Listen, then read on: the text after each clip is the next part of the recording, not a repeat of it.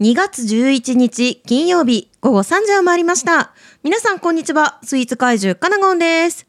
本日はね、祝日ですね。皆さん何かどこかお出かけされてるのでしょうか？と、今聞こうかなと思ったんですけど、なかなかね、コロナの感染が増えてきて、家から出づらい日々が続いてるんじゃないかなと思います。そんな中ね、みんな家でオリンピック見てますか？あの、カナゴン意外とですね、スポーツは見る線なんです。やる線じゃないですよ。全然やらないんですけど、見る線でよくあのテレビで見てるんですけど、今回の北京オリンピックもあのすごいかじりついて見ています。ただね、あの、冬のオリンピック、一つだけ残念なことがあって、あの、私、海外選手の可愛い人とかっこいい人がキャピキャピ喜ぶシーンが好きなんですけど、冬のオリンピックってゴーグルとか防寒具のせいでそれが一切見えないんですよね。特に野外の競技。これがね、めちゃくちゃ残念。こないだ、女子でね、すごい大技決めてスノーボードで金メダル取った子がいたんですけど、すっごい喜びようだったのに、なんか誰の顔も見えなくてすごい残念だったっていう経験をしました。皆さんはね、どんな楽しみ方をされているでしょうか。さて、本日のゲストお呼びしたいと思います。小野くん。はい。総合印刷株式会社月刊春編集部の小野です。よろしくお願いします。はい、よろしくお願いします。小野くんはなんと入社以来2度目のラジオということで。そうですね。ん。だいぶ久しぶりでなかなか環境も変わったなという感じはするのですが。そうですよね。ははい。い。あのね、いつの間にかシマディはいなくなり、はい。気づけば。カナゴンの冠番組になってますからね。はい。まあね、そんな小野くんはオリンピックどうですか？見てます？ん自分 NHK のあのダイジェストのやつとかでなんか気になった競技とかはちょこちょこ見たりはするんですけど、うん。あんまりテレビで生でっていうような感じではないかもしれないですね。おちなみにでもな注目競技あります？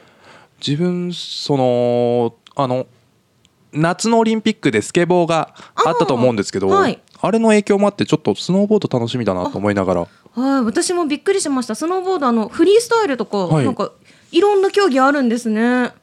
ありますね。はい、なのでね、まあ小野くんにもぜひね注目していただきたいなと思います。はいさて本日は小野くんとお送りする30分、どうぞ最後までお付き合いください。では小野くん行ってみましょう。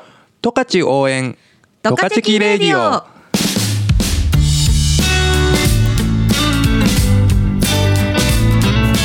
ドカチェキレディオは十勝の素晴らしい土地や人、物、暮らしを十勝の人たちと一緒に全力応援するプログラム。思わずチェックしたくなる十勝のディープな情報をたっぷりお届けします。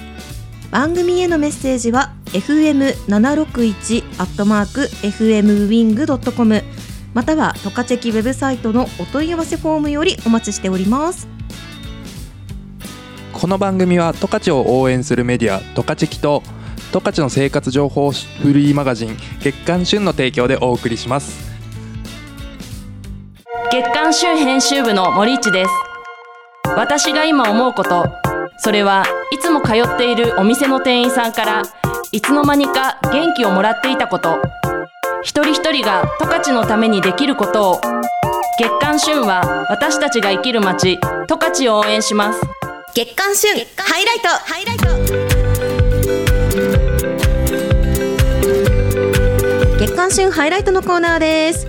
今回は月刊旬2月号よりこちらの特集ご紹介していきたいと思います。車の困りごとはプロに相談。カーインフォメーションこちらのコーナーご紹介していきます。はですねせっかく車関係に強い小野くんにゲストインしていただいてたのでこれはもう車のこと聞くしかないと思ってこちらチョイスさせていただきました。あのね小野くんに冬の車でしたらいいことを聞きつつあのおすすめのお店もご紹介してもらいたいなと思います。そもそもね小野くんは車好きなんですよね。そうですね車は好きです。うーん。なんかこう冬の車のことでやったらいいことってありますか？なんかこう一般の人って大体冬タイヤに交換したらそれであのまあいいかなって特に何もすることなく過ごしちゃうと思うんですけど。そうですね。冬、まあ、どちらかというと冬前の準備っていうような形で結構やった方がいいことっていうのは何個かありまして。うん。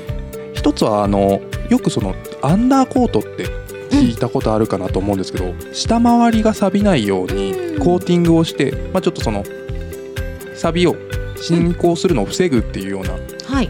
まあ、ちょっとコーティングみたいな本当に下回りだけのコーティングみたいなのがあるんですけどもうん。車の底の部分そこの部分だけですすね。なんかそこってねよく冬道走ると融雪剤が飛んでくっついて、うんうんうんうん。なんかその汚れを放置したらまずいとかって聞きますよあそうですね。うん基本的になんか融雪剤自体も融雪剤だけが原因っていうよりはそのはい。鉄とかと反応することで錆びが侵食するっていう風によく言われるんですよね。そういうことだったんですね、だからそうん。のそこだけじゃなくてボディとかのその鉄粉を取ってあげたりとかするとまあ中にボディの中に侵食していくっていうことが少なくなるっていう話も聞いたりしますね。それって今今からでも 遅くはないんですかコーティング？そうですね。本当だったら春頃もうここまで来ちゃったら春頃っていうことも多いかなとは思うんですけれどもただ早いうちやっといてやっとくに越したことはないので、うん。まあ、ちょっと愛車をきれいに乗るっていうような意味合いでしたら、早いうちやった方がいいかなっていうふうには思ったりしますね。なるほど。コーティングと洗それこそ一度鉄粉を落とすという意味では洗車ですね。洗車と、うん。洗車だけじゃ鉄粉落ちないので本当に鉄粉除去っていうメニューがへー。そうなんです。あるんですね。あったりするんですよ。はあちょっとそこまで心がけると車を長くいい状態で乗ることができる。そうですね。ねどうしても北海道の車っていうのは中古車市場でもうん。結構敬遠されてるところがあったりするので、ああなるほど。あじゃああれですね。高く乗りたいあた乗って高く売りたい人ほど、そうですね気を使ってあげるとうん。いいのかなっていうふうにもう車買った段階ぐらいでもうコーティングとうん。もうアンダーコートやってしまったりとかしてあげるとうん。やっぱりその鉄粉がついたりとか、まあ、汚れも落ちやすくなりますし、なるほど。皆さんあのね中古で売ってね乗り換え後とか考えてる方はねぜひそもそも買った段階で あのいろいろしておくとですね後々いいことがあるということなのでね。そしたらちょっと小野くんの方からそういったおすすめのお店何軒かご紹介していただけますか？そうですね。コーティングっていうことですと今回載ってるお店ですとえっと大通り27丁目にあります、はい。えっとパンファクトリーさん。は結構そのキーパーっていうまあちょっとそういうコーティングの一種なんですけどもはい。まあそういう業種のそうですね車のコーティングを結構専門にやられているところで、まあ、ここコーティングじゃなくて洗車メニューもあったりしますので、うん。まあ、ちょっとそのやっぱコーティングってどうしても結構高くついちゃうっていうこともあるので、うんうん。まあ、そそこまででもっていうのであれば、まあ、ちょっと定期的に洗車してあげるっていうような意味でちょっと行ってみてもいいのかなっていうふうに思ったりします。じゃあそれだとコーティングはこう買った直後とかに必要なこうスペシャルケアとしてやっとくといいというものなんですね。そうですね。うん。同じその洗車で行きますと、はい。今その隣にありますライドオンさん、えっと帯広市西15条南1丁目ですね。はい。にあるライドオンさんもここは結構その洗車だったりとかアンダーコートとかもやってもらくれたりするのではい。結構いろいろこれすごいですね。あの完全手洗いの洗車ということで。そうですね。すごい泡まみれになったこの車が。あすごい。泡まみれ言えなくて。泡まみれになった車のねお写真がね特徴的なお店ですね。そうですね。でまあちょっと右下の方の写真にはそのアンダーコートの施工前と施工後のちょっとそのはい。対比という形でうん。多分施工後の方が若干黒い黒くなってると思うんですよね。ちょっと見にくいかもしれないんですけれども。はいはいはいはいちょっとそういった形で、まあ、こういうのをやっておくと、まあ、下回りの錆がちょっと進みにくいですよっていうような、なるほど。なんかこう車に乗っててもねなんか何をしておくといいって意外と知らないままでこう乗り続けてしまう人って 特に女性の方なんてね多い気がするので。すよねではい今回のねお話参考にぜひあの月刊誌2月号26ページ27ページ28ページにですね車のプロたくさんご紹介しておりますのでぜひご参考にチェックしてみてください。はい、月刊週2月号はですねトカチェキウェブサイトでオンライン上でも最新号をご覧いただけます。トカチェキウェブサイトにアクセスしてチェックしてみてください。小野くん今日はありがとうございました。はーい。以上月刊週ハイライトのコーナーでした。ではここで一曲お届けします。月刊旬編集長の中川です私が今思うことそれは当たり前のように広がる美しい風景は見えないところで誰かが支えてくれていること。一人一人が十勝のためにできること。を月刊旬は私たちが生きる街十勝を応援します。トカチキレディオ。カナゴンのおやつの時間。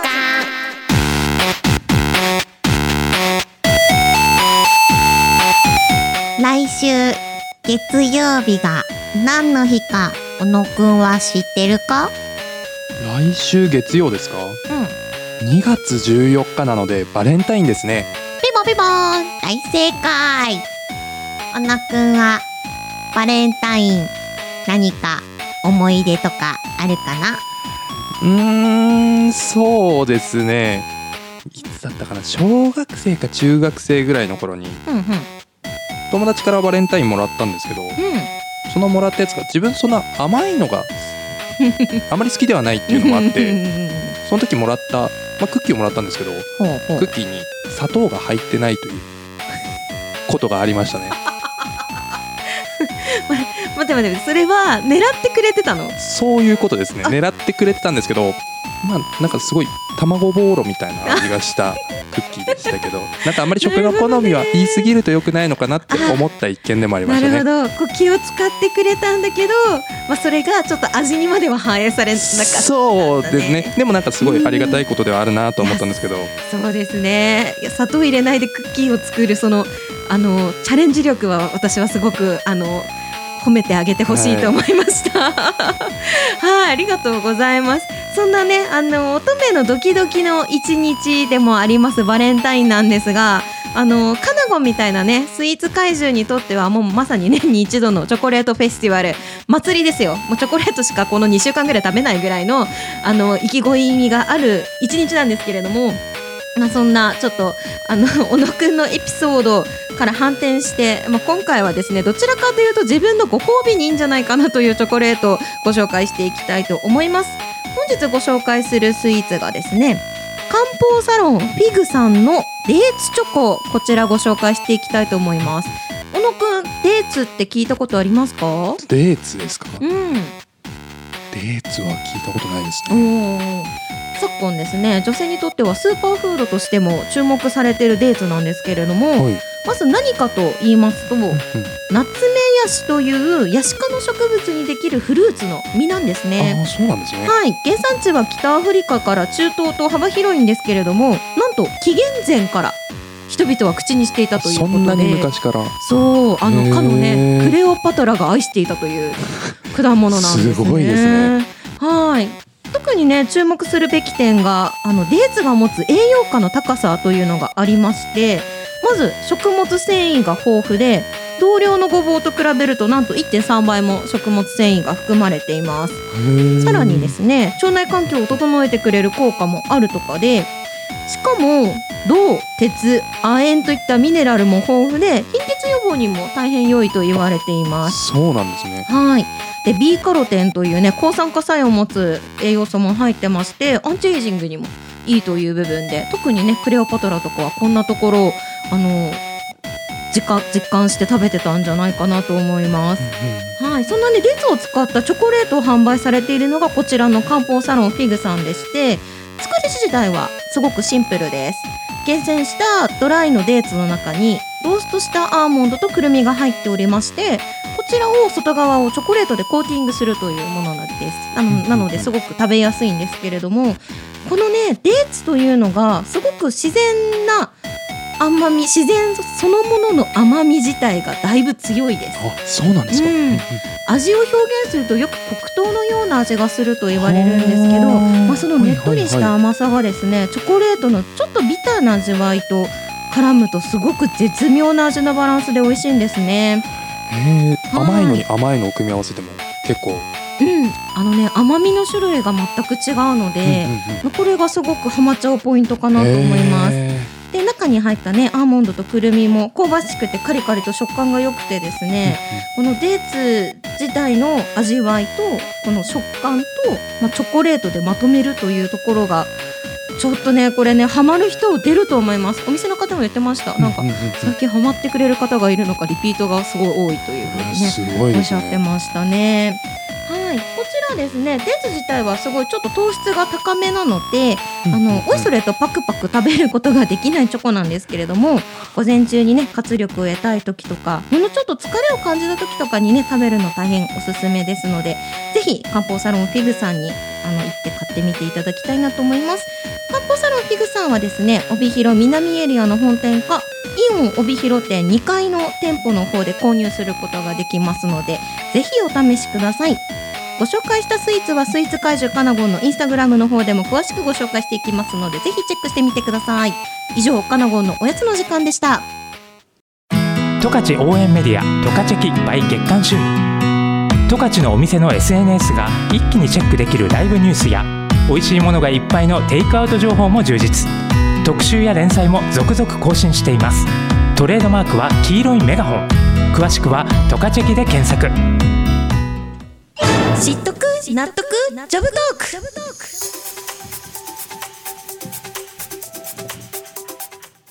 知っとく納得ジョブトークのコーナーです。本日ゲストお越しいただいてますのは総合印刷株式会社月刊誌編集部の小野くんにお越しいただいております小野くん改めてよろしくお願いしますよろしくお願いします。はい。こちらの知っとく納得ジョブトークのコーナー、ゲストにお招きした総合印刷の社員さんたちと、お仕事をテーマにしたトークを繰り広げるお時間です。本日も小野くんの目の前にですね、3枚のカードをご用意させていただきました。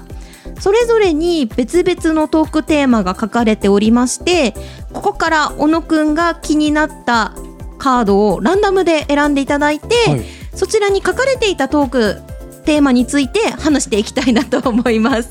おわかりました。はいなのでお好きなものをお選びください。どれにしますかね。じゃあこの一番顔がかっこいいこれで。はい。あ、あのね顔がかっこいいっていうのはですね、私がイケメンカードみたいなんでそういったねアイテムを使っておりまして、一番かっこいいのを選んでいただきました。はい。トークテーマ。最近頑張っているカメラについてお聞かせくださいということで、はい。小野くん最近カメラ持って自分で撮影してるんですよね。そうですね。自分で撮影すること増えましたね。ちょっと簡単なものが多いですけれども。ほうほうほうほう、まあ、そのねお心について聞いていけたらなと思うんですけれども、はいい、つ頃、まあ、月刊旬のねお仕事的にはもちろんあの取材編集と営業とあって撮影はねあの総合印刷にもカメラマンがいるので、はいまあ、そのカメラがが担当したりもしてるんですけど小野くんは最近はこれを自分で撮影してるということで。そうですね。はい、いつ頃からカメラに興味持ち始めたんですか？えーっと本当に半年ぐらい前ですかね。はい。なんか自分で撮れるといいなっていう、まあ、時間管理もうまくできるしっていうのもあるんですけども、うーん確かに。その場で持って行ってじゃあ撮りましょうって言って撮れた方がなんかうんうんいい場面が増えてきたなと思ったんでう、ん。それだったら覚えた方がっていうのもありながら、はい、そう覚えるとねいいことずくめですよね私たちの仕事的には。そうですねいいことずくめですね。うん。これがね私はねあのあまりにも。あの専門知識とスキルを身につけるのを放棄してしまったので ぜひね小野くんには頑張ってもらいたいなと思ってるんですけど半年ぐらいから前からまあ興味持って結構ねレクチャー受けてますもんねカメラマンそうですね。もううん。先生がいいのかうん。結構すぐ。上手に。撮れるように、まあ、ある程度は、まあ、なんかうん。その撮った写真を結構あこれもっとどうしたらいいですかっていうような話とかをしに行くと的確にアドバイスをくれるのでじゃあもっとこうしたら次はいいんじゃないみたいな。なかなかうちのカメラマンもやりよりますね、はい、まあねあの同心の方でねあのカメラスクールの講師担当してるぐらいなのでね。きっと人に教えるの上手なんだなと思うんですけど、うん、と最近撮影したものの中でこれぞうまくいったなみたいな写真って何かありました？そうですね。それこそ今月の旬のはい。関東2月号の関東のはい。鍋の企画ではいはいはい。自分一つ写真を撮ったんですよ。うんうんどちらのお鍋ですかね？えっ、と長華さんのタイすきを撮ったんですけれども、はい。これ結構湯気を出してほしいみたいなうん。注文がそのうん温度感を出してほしいみたいな注文があってはい。まあどうしようかなと思って。湯気は難しいですよね。難しかったですね。これあのプロの腕でもすごく難しくてそもそも周りが暗くないと湯気って見えないんですよね。そうですね。はい、なので普通にねあの普通の室内でお鍋を出されても湯気って基本的にはほぼ映らない。えー、小野くんでもこれはかなり頑張ったんですねとなると。そうですね。なんかちょっといろいろ考えてみてシャッター速度落としたらもしかしたら湯気溜まって見えるかなとかってうん。まあちょっといろいろ試してみて、はい。まあちょっと先方納得いっていただけるような写真になったので。なるほど、はこれ私はどこだとは言いませんけどデザイナーに湯気足してもらいました。ねあのねまあそんなこともありますよ。はい。なかなかねうまくいかない時は、そうあのデザイナーの方でちょこっとだけね調整してもらったりはするんですけど、いやすごいですね。あのこれをタイスキのお写真本当にあのグツグツの沸騰感とその湯気感がねあのそうちょっと白っぽくなってる部分が多分基本湯気になるかなと若干白くなっちゃうんでぼやっとはしちゃうんですけれどうんもまあそれでもそっちの方がいいっていうようなことだったので。まあ逆にねお鍋の写真ですからね。そうですね。いう方が雰囲気出るかもしれないです。へえすごい。特にお写真だとお料理の写真が私は一番難しいかなって感じている部分があってあのというのもライティングでかなり雰囲気が変わるじゃないですか。そうですね。あらすごいですね。そこも自分で果敢にチャレンジしてるんですね。もうなんかやりながらというかトライアンドエラーみたいな感じですうねん。やって覚えるみたいな。確かに。撮影するお店の環境でもライティングの必要なポジションだったり香料だったりって全然違いますもんね。結構変わってきますね。うんまあ、こればっかりは経験を積むという意味でこれからもはい、はいぜひね頑張っていただきたいそうですね。ちょっとまだまだ少ないのでやってる数がうん。もうちょっと多くなってくれば。なるほど。皆さんもねこれからも小野くんのお写真どんどん週にも出てくると思うのでぜひねお写真の方はチェックしてよくチェックしていただきたいなはい。と思いますね、えーこれからなんかよりチャレンジしてみたいなっていう分野あるんですか？ジャンル的に。分野ですか？うん、うわ仕事に関係ない分野とかだったらうん。そうですね。写真でまあ自分車が好きなのではい。なんかもうちょっとせっかくこう帯広って帯広というか十勝ってうん、レース会場があるじゃないですか。ああありますね。はい取りに行ってみたいなと思って。ああなるほど。またね無機物とあと車だとスピード感ですか。そうですね。求められる技術全然違いそうですね、はい。またレンズもそれ相応に必要になってきたりとかもすると思うんでまあお金もかかってくるだろうなとは思うんですけれども。とんでもないね望遠のバズーカみたいなのもそうですね。必要かもしれないですもんあねんな長いものどうするんだっていう感じの。えー、いいですね。なんか小野くんのカメラに対するねこれからのスキルアップも私の方からはぜひ期待させてください。はいありがとうございます。はいこれからもぜひ頑張ってください。はいはい、ありがとうございます。小野くんありがとうございました。十勝応援十勝キレイディオ。はいエンディングです。ものすごい久しぶりのラジオ登場だったかなと思いますけど小野くい。いかがでしたいやか、ー2回目でも慣れないですね。あでもねあの相槌入れるタイミングとか上手だなって思いあましたよ。本当ですか？あうん。りがとうございます。将来有望です。じゃあまた呼んでください。ありがとうございます。今週もトカチェキレディをお聞きいただきましてありがとうございました。このお時間のお相手はカナゴンと小野くんでした。それではまた来週午後3時にお会いしましょう。バイバイ。バイバイ